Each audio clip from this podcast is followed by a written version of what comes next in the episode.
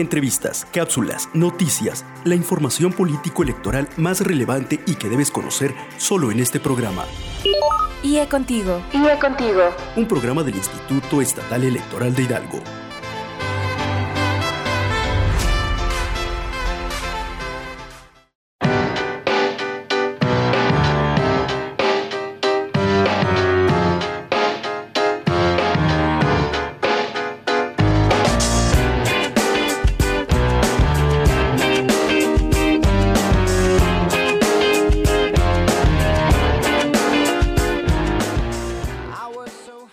Amigas y amigos, muy buenos días. Les doy la bienvenida a una nueva emisión de este espacio radiofónico titulado IE Contigo, un programa del Instituto Estatal Electoral de Hidalgo que llega hasta ustedes con el apoyo siempre de Hidalgo Radio.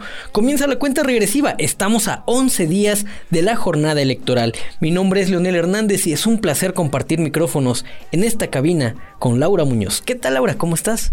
Muy bien, Leo, muchas gracias. Y efectivamente, ya falta muy poco para el gran día. El 18 de octubre, las y los hidalguenses tenemos una cita con la democracia. ¿Ustedes ya están listos? ¿Ya han analizado su voto? ¿Han tenido contacto con sus candidatas y candidatos? ¿Ya saben qué propuesta es la mejor para sus municipios? Bueno, no se preocupe porque aún tenemos tiempo de reflexionar y analizar a quién vamos a otorgarle el poder de representarnos y de administrar los recursos públicos durante los siguientes cuatro años. Mientras tanto, les invitamos a que hagamos contacto a través de las redes sociales.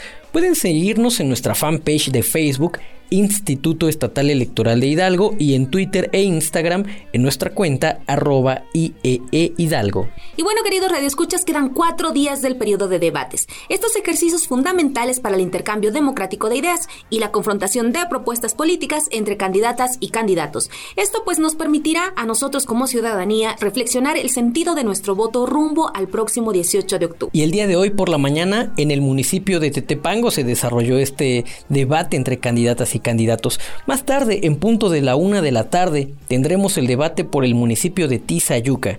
A las 4 de la tarde, el de Tolcayuca. Y en punto de las 7 de la tarde se llevará a cabo el debate por el municipio de Cardonal, donde seguramente podremos escuchar intervenciones de las y los candidatos en lengua indígena. Para el día de mañana, jueves a las 10 de la mañana, tendremos el debate entre candidatas y candidatos que compiten por la presidencia municipal de Zapotlán de Juárez. Y más tarde, en punto de las 13 horas, se realizará el debate por el municipio de Pasoyucan. Posteriormente, a las 4 de la tarde, tendremos el debate de Mineral de la Reforma y cerramos a las 7 de la noche con el debate entre candidatas y candidatos del municipio de Santiago de Anaya. El viernes 9 de octubre tendremos el debate de Singilucan a las 10 de la mañana, Tepeapulco en punto de las 13 horas, Tlanalapa a las 4 de la tarde y cerramos con Ixmiquilpan a las 7 de la tarde. Recordemos que el debate de progreso de Obregón, originalmente calendarizado para el 29 de septiembre, pues no pudo llevarse a cabo debido a problemas técnicos y tuvo que postergarse para el sábado 10 de octubre. Este debate lo podremos disfrutar a la una de la tarde. Bueno, todos los debates se pueden disfrutar en vivo a través de las redes sociales del Instituto Estatal Electoral de Hidalgo. Efectivamente, Leo, todos los debates se realizan en vivo y quedan disponibles para ustedes en nuestras redes sociales. En Facebook recuerden que nos encuentran como Instituto Estatal Electoral de Hidalgo, en Twitter como arroba IEE Hidalgo, en YouTube Instituto Estatal Electoral de Hidalgo y gracias a la colaboración con el Sistema de Radio y Televisión de Hidalgo es que también pueden sintonizar estos debates a través de las emisoras de radio de la red estatal. Finalmente les recordamos que es obligación del IE organizar 84 debates, uno por municipio e invitar formalmente a cada uno de las candidatas y candidatos. Sin embargo, no es obligatorio para ellos y ellas asistir. Nuevamente, el Instituto Estatal Electoral de Hidalgo se coloca a nivel nacional como un referente en el uso de las nuevas tecnologías respecto de la realización de estos ejercicios democráticos bajo esta modalidad. Hoy nuestra sociedad necesita más debates con ideas, con respeto y tolerancia. Así, el próximo 18 de octubre votaremos de manera libre e informada.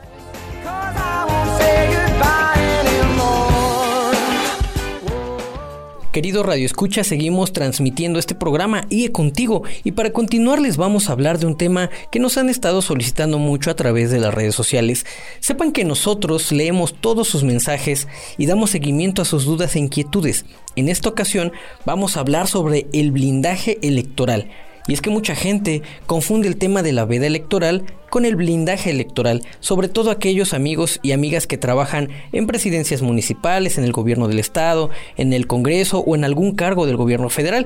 Incluso nuestros amigos de los medios de comunicación de pronto nos han llamado para preguntarnos sobre este tema tan importante, lo cual nos da mucho gusto y hoy estaremos explicando brevemente en qué consiste esto del blindaje electoral. Claro que sí, Leo, y vamos a comenzar precisamente por hacer la diferencia entre veda electoral y blindaje electoral. La veda electoral es un periodo de tres días previos al día de las elecciones, en los que queda prohibido celebrar reuniones, actos públicos de campaña, así como la difusión de mensajes a favor o en contra de candidatos, candidatas o partidos políticos a través de cualquier medio, incluyendo radio y televisión.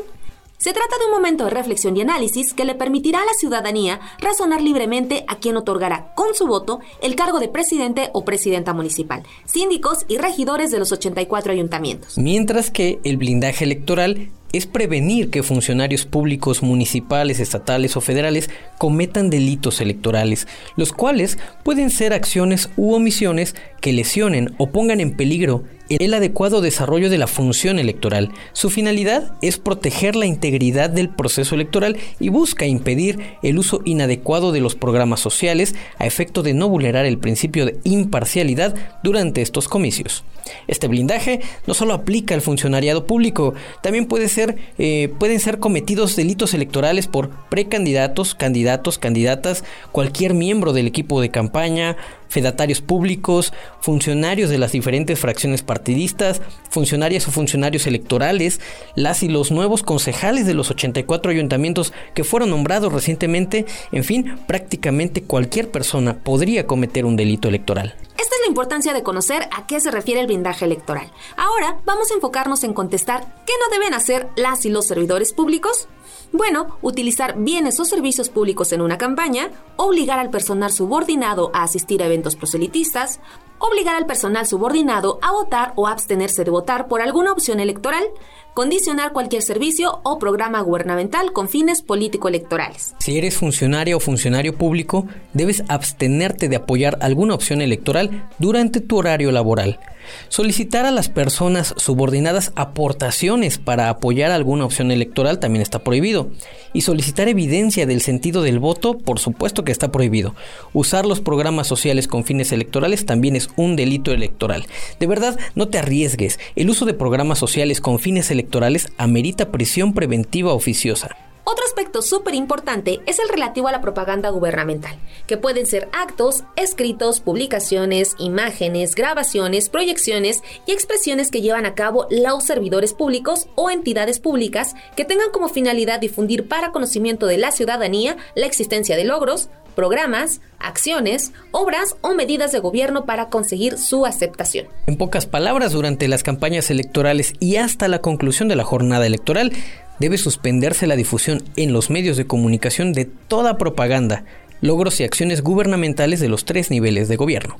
Claro que existen excepciones, como es nuestro caso con este programa de radio del Instituto Electoral, y bueno, pues forma parte de una campaña de información de las autoridades electorales, así que esta excepción desde luego que aplica. Pero eh, las relativas a servicios educativos también eh, son parte de esta excepción, los servicios de salud y las necesarias para la protección civil en caso de emergencia también eh, podrán darse difusión a través de los medios, solamente estos casos. Ahora nos ponemos más serios porque lo que les vamos a compartir es muy, muy importante.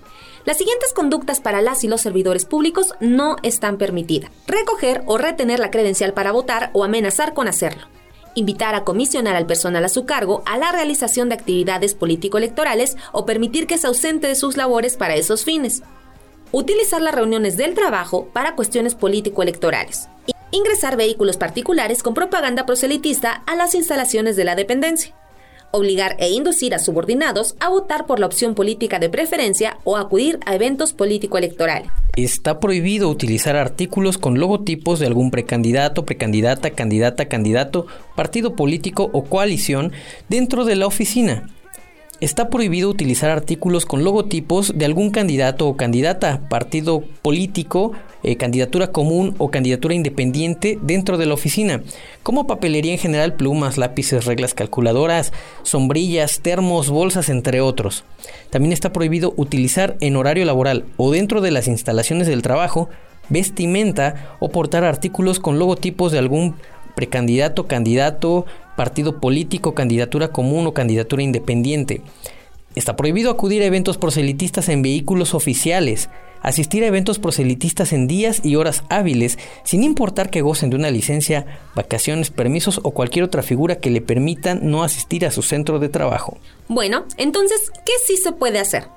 Las conductas permitidas para los servidores públicos son asistir a eventos proselitistas en días inhábiles, Pueden simpatizar con alguna opción política, desde luego, votar por la opción política de su preferencia, utilizar fuera del horario laboral y de la oficina artículos con logotipo de algún candidato o candidata, partido político o candidatura común, y o candidatura independiente. Y ahora dos preguntas que son muy frecuentes pueden colocar propaganda política en su vehículo particular. Sí, en el vehículo particular sí se puede colocar propaganda política, sin embargo, como ya lo mencionamos, pues no pueden ingresar a las instituciones con, con un vehículo que traiga logotipos o insignias de partidos políticos, candidatura común o candidatura independiente. La otra pregunta es, ¿pueden hacer uso de redes sociales, de cuentas particulares no oficiales con fines político-electorales?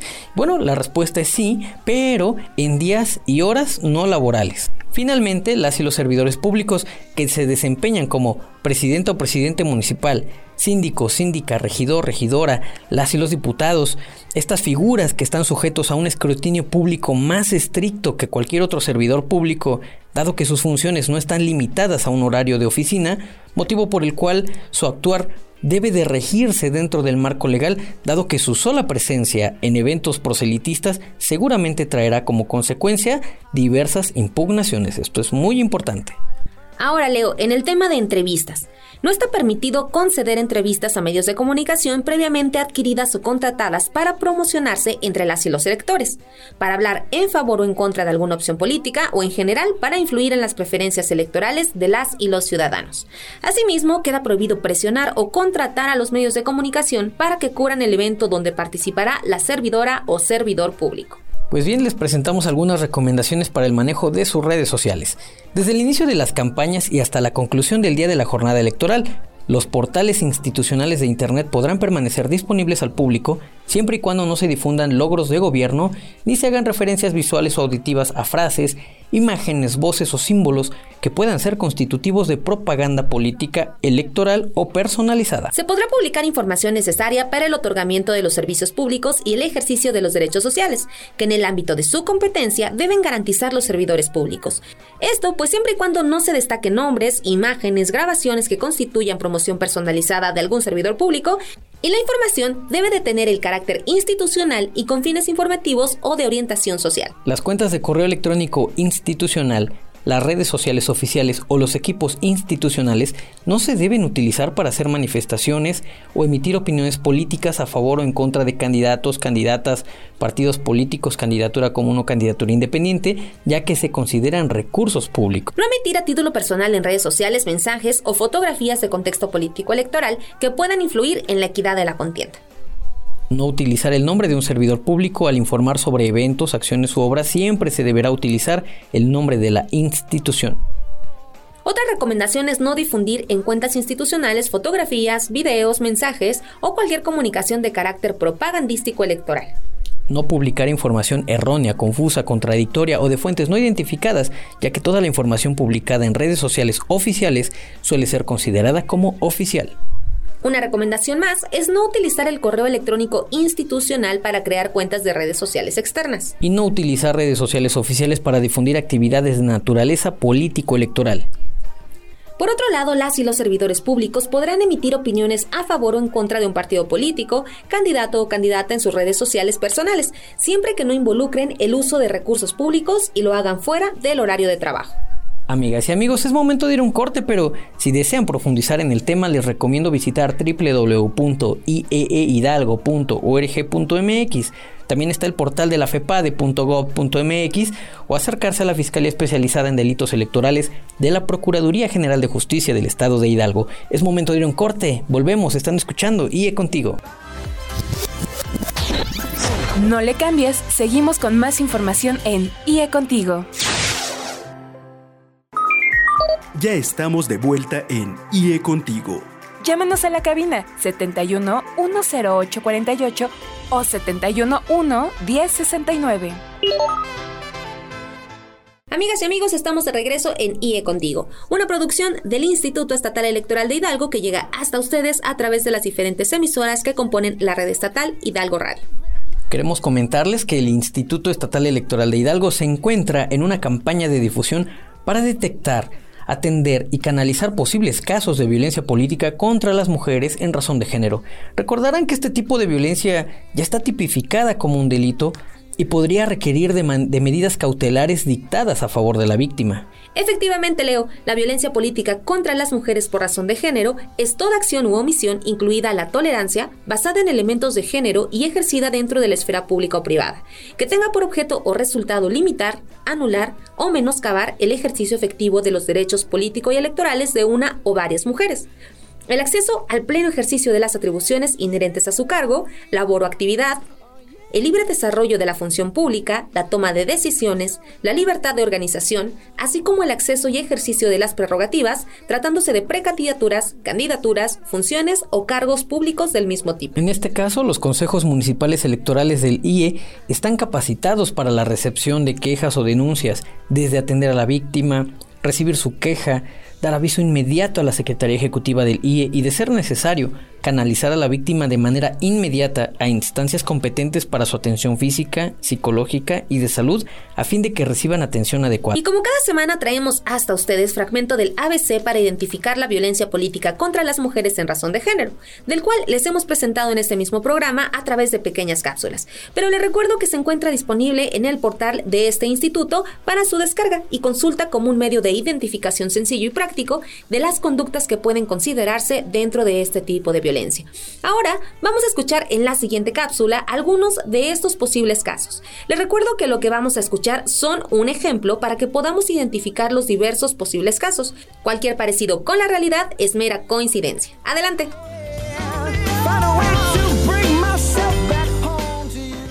Conducta 17. Imponer la realización de actividades distintas a las atribuciones inherentes a su cargo o función limitando así su libre toma de decisiones, y que como consecuencia pueda ser causal de infringir normativas administrativas que regulen dichas actividades orientando a las mujeres a incumplir y ser sancionadas. Hola, soy María, tesorera de un municipio, y estoy siendo presionada por el alcalde para firmar el contrato de una compra importante, del cual no existe evidencia ni claridad. Me dice con insultos que de no hacerlo me exigirá mi renuncia. Las conductas de violencia política contra las mujeres por razón de género pueden darse desde el nivel más alto de las organizaciones políticas y gubernamentales, de menor responsabilidad. Por ello, es fundamental detectar dichas conductas y actuar. Conducta 18. Imponer por estereotipos de género la realización de actividades y tareas ajenas a las funciones y atribuciones de su cargo o posición que tengan como resultado la limitación del ejercicio de la función política. Soy Juanita, he sido nombrada directora de Asuntos Indígenas de mi instituto político. Sin embargo, el dirigente de mi partido no me toma en cuenta para la toma de decisiones, ni en capacitación o reuniones importantes con autoridades indígenas, debido a que considera no tengo la capacidad política necesaria solo porque soy mujer en cambio, me asignó la decoración de la cena de fin de año sin permitirme involucrarme en asuntos de la oficina de la que fui nombrada como titular. En el ámbito político las mujeres han padecido históricamente ataques, discriminación y burla. Sin embargo, se han dado pasos importantes para que puedan participar en libertad y justicia. Hoy, los mecanismos para su atención existen y, están debidamente habilitados. La violencia política contra las mujeres en razón de género está penada. Conducta número 20. Discriminar a la mujer en el ejercicio de sus derechos políticos por encontrarse en estado de embarazo, parto, puerperio, licencia de maternidad o de cualquier otra licencia justificada de acuerdo a la normativa aplicable. Soy Ana. Estoy viviendo un embarazo de 7 meses y fui electa a un cargo público. Sin embargo, algunos personajes políticos a través de la prensa cuestionan mi desempeño por el estado de gestación en el que me encuentro aseguran que fui irresponsable, pues no podré cumplir con mi vida personal y laboral.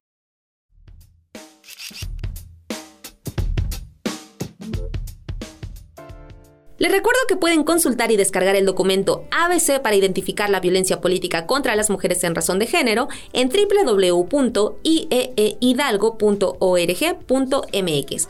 Aquí podrás conocer el total de las 30 conductas consideradas violencia política contra las mujeres por razón de género. Muchas gracias Laura. Y ahora, en otro orden de ideas, permítanme comentarles que el pasado domingo realizamos una actividad muy importante relacionada con el programa de resultados electorales preliminares conocido como PREP. Y es que se realizó el segundo de tres simulacros programados para antes de la jornada electoral del próximo domingo 18 de octubre. Y como saben, el PREP informa los resultados preliminares y no definitivos de las elecciones a través de la digitalización, captura y publicación de los datos plasmados por las y los funcionarios de mesa directiva de casilla en las actas de escrutinio y cómputo, que se envían tras el cierre de cada casilla a los centros de acopio y transmisión de datos. La semana pasada en este mismo programa de radio les explicamos de igual forma el funcionamiento del PREP casilla, donde la digitalización de actas se realiza mediante un dispositivo móvil ahí mismo en la casilla. En esta ocasión les vamos a compartir algunos datos interesantes sobre la seguridad del PREP. Primero, el servidor dedicado para esta actividad se encuentra en un lugar de máxima seguridad. Los instrumentos, infraestructura y programas tecnológicos y de comunicación se encuentran habilitados y operando. Justamente estos simulacros ayudan a ver su funcionalidad. Tenemos la experiencia y capacidad para resolver cualquier eventualidad. Decirles también que las personas que operan el PREP se encuentran coordinados y capacitados para la realización de estos trabajos. Finalmente, recordarles que el PREP no tiene efectos jurídicos. Los resultados oficiales de las elecciones se darán a conocer durante la sesión especial de cómputo el día miércoles 21 de octubre. Mientras tanto, decirte que el Instituto Estatal Electoral de Hidalgo extremará las medidas sanitarias para que puedas acudir a votar con total confianza el próximo 18 de octubre.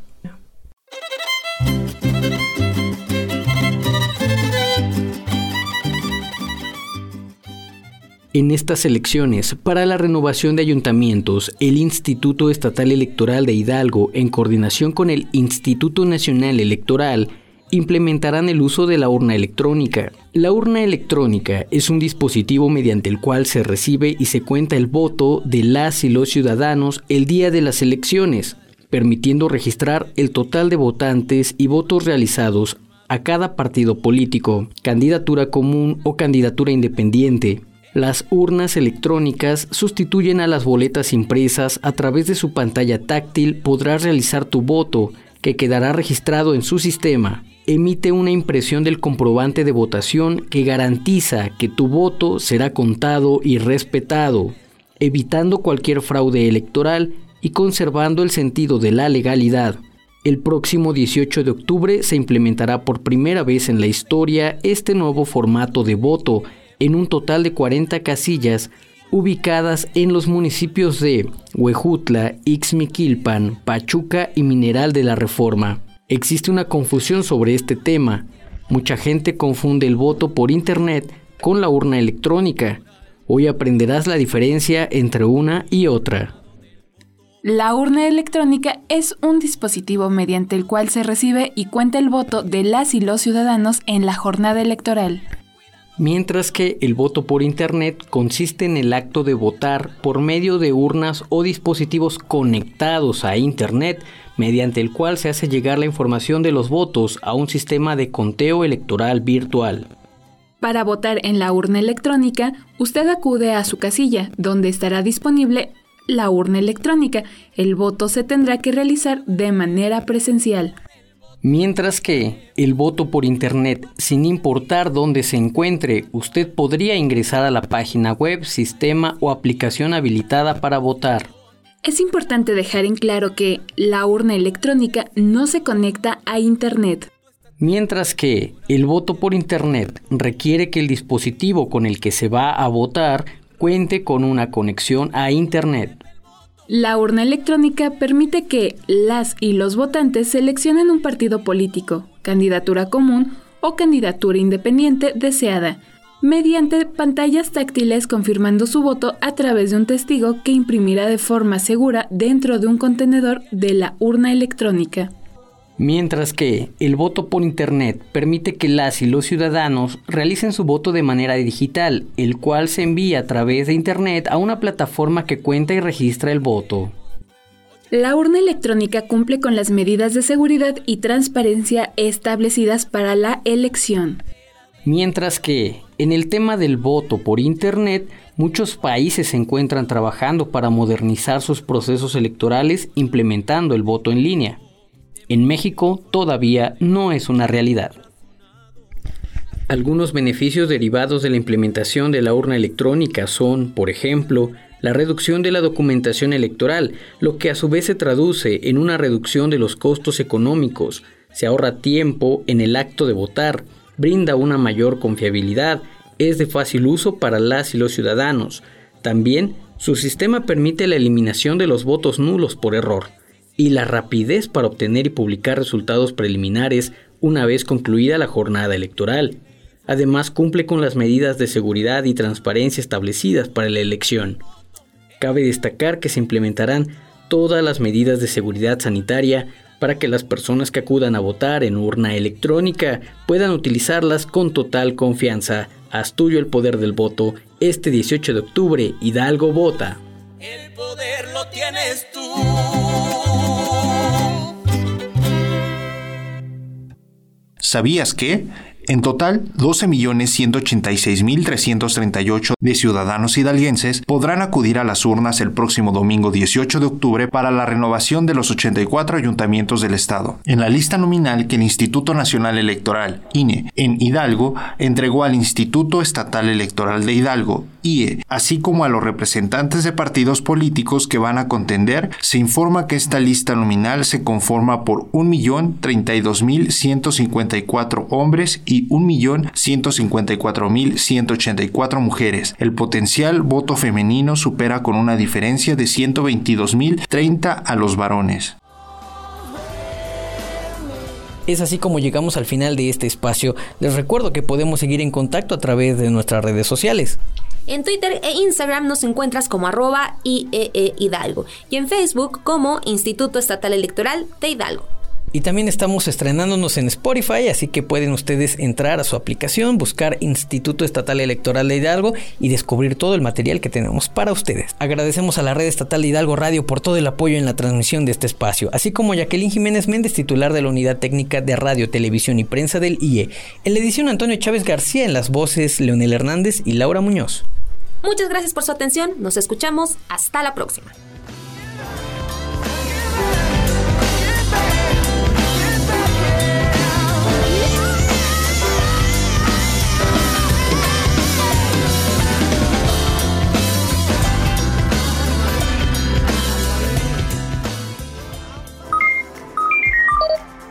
Haz tuyo el poder del voto. Haz tuyo el derecho a participar. Hagamos nuestro el derecho a estar bien informados. Sintonízanos el próximo miércoles, 11 de la mañana. por la red estatal de Hidalgo Radio